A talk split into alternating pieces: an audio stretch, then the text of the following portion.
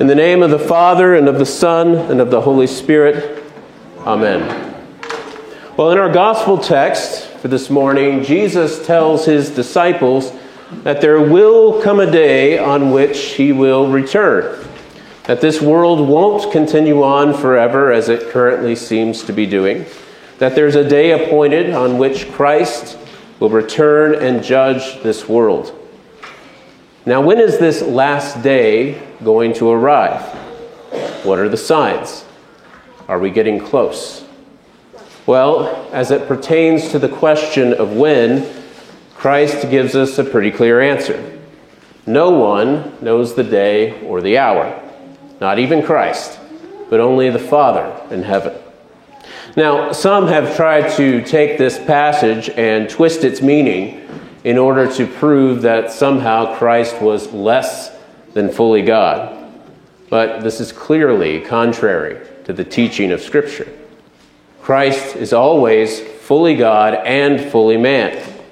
But Scripture also teaches that when Christ came down from heaven in his first advent and took on our human flesh, that he disguised his divinity. He came in the form of a servant. He allowed himself to hunger, to thirst, to suffer, and even to die. When Christ says here in this text that even he doesn't know the day or the hour, it's because he chooses not to know. He hides this knowledge from himself. And there's a note of comfort in that for us, because in hiding that knowledge from himself, Christ is stepping directly into one of our biggest sources of anxiety and concern the future. What's tomorrow going to bring? Here, Christ is reassuring us that it's okay to be in the dark when it comes to this question.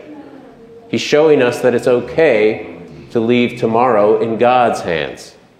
He's redirecting our focus away from knowing when the last day will come. And instead, he's helping us to ask the right question How can I be ready when the day does come? Because that's really the main message that Jesus has for us here. On that day, whenever it comes, be ready. But as we look out at our world today, we find that many are not ready. As it was in the days of Noah, so it will be in these last days. Those in Noah's day chose to ignore the warnings that came through Noah's preaching, and instead, they busy themselves with the affairs and concerns of life eating, drinking, working, marrying, raising families. They had no ounce of fear that they would soon be held accountable for their wickedness that they would soon be judged. Right up until the day that Noah entered the ark, this generation lived as if it was completely and utterly unaccountable to God. They were unprepared, they weren't ready. And as it was in those former days, so it is in these last days with our generation.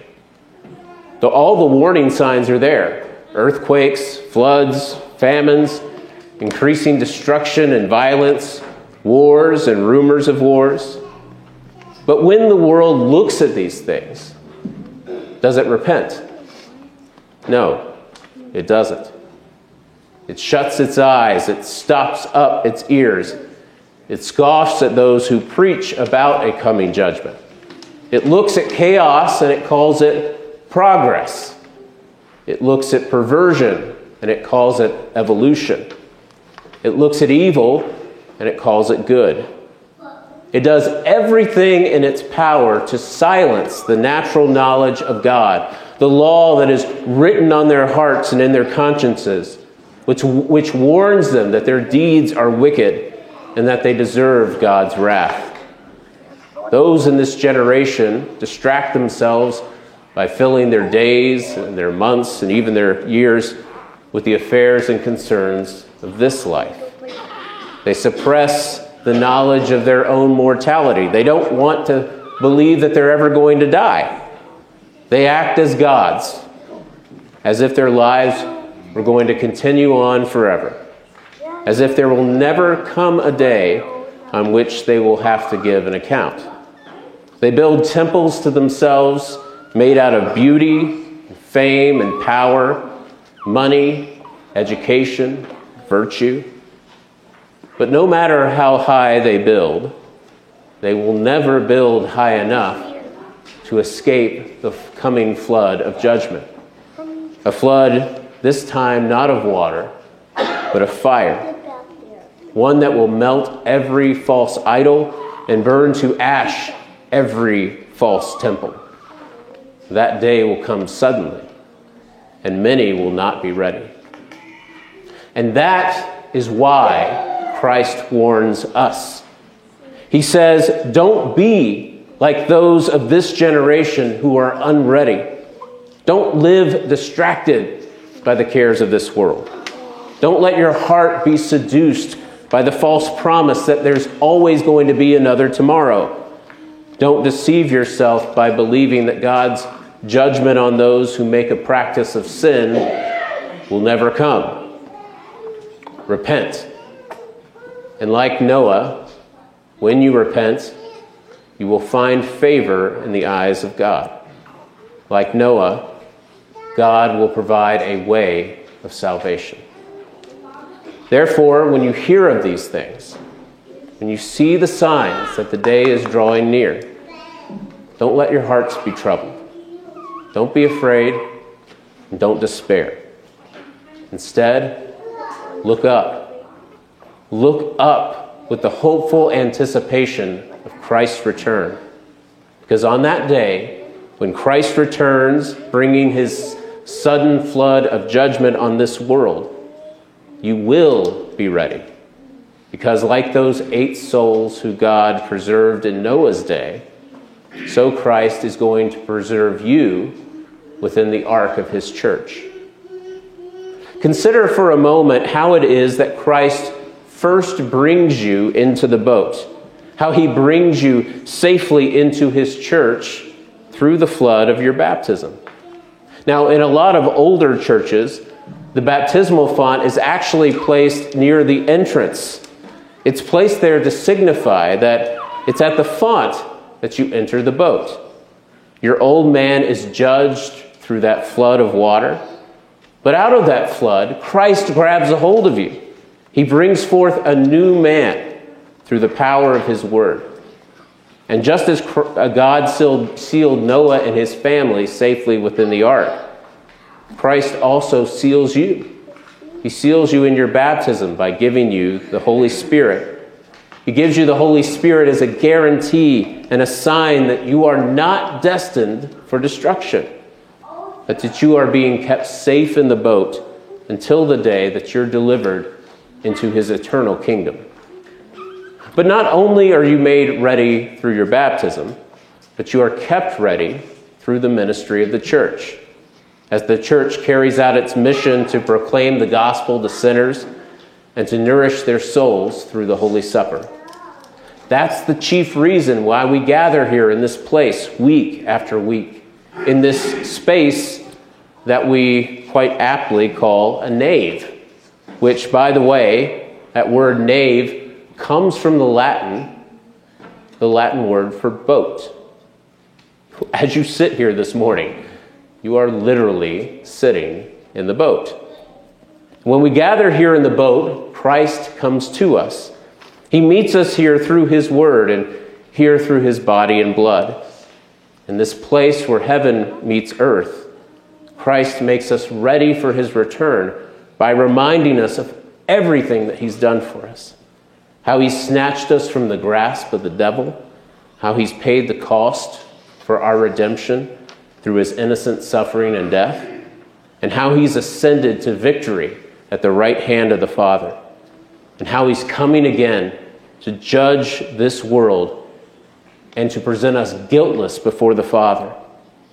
So don't be afraid when you hear that Christ is returning, because in Christ, you're in the boat. You're kept safe in the church. You're ready. And since Christ has made you ready, then live like you're ready. Christ hasn't called you to predict when he will return, but he has called you to proclaim the certainty that he will return.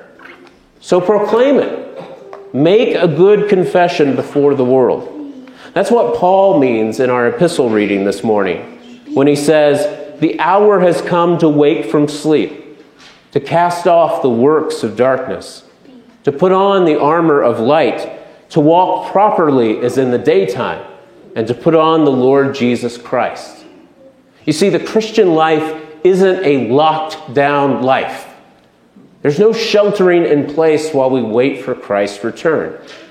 As we see the day approaching, we are to remember our calling and to live out the reality of our baptism. And that means that we go into the world with the good news on our lips. That means standing firm in the faith and not capitulating to the demands of this world that we silence our confession. In some cases, that means patiently enduring trial and suffering and even persecution in these last days for the sake of Christ. You may be familiar with the story of Ignatius. He was bishop of the church of Antioch in the first century. He lived so close to the church's founding that he very well could have known the Apostle John. Some church traditions suggest that. As an old man, Ignatius was arrested during the reign of the Emperor Trajan, and he was sent to Rome, where he was torn apart by lions in the arena. On his way to Rome to face martyrdom, he wrote seven letters to the surrounding churches to encourage his fellow Christians to remain steadfast in their faith. In one of those letters, he writes this Now I begin to be a disciple, and let no one, of things visible or invisible, envy me that I should attain to Christ. Let fire and the cross, let the crowds of wild beasts, let tearings, breakings, and dislocations of bones. Let cutting off of members, let shatterings of the whole body, and let all the dreadful torments of the devil come upon me. Only let me attain to Christ Jesus. Only Christians can die like this, because only Christians have been made truly ready. And thanks be to God you are also ready. Christ has placed you safely in the boat. You've been made ready to die because of the one who came the first time to die in your place.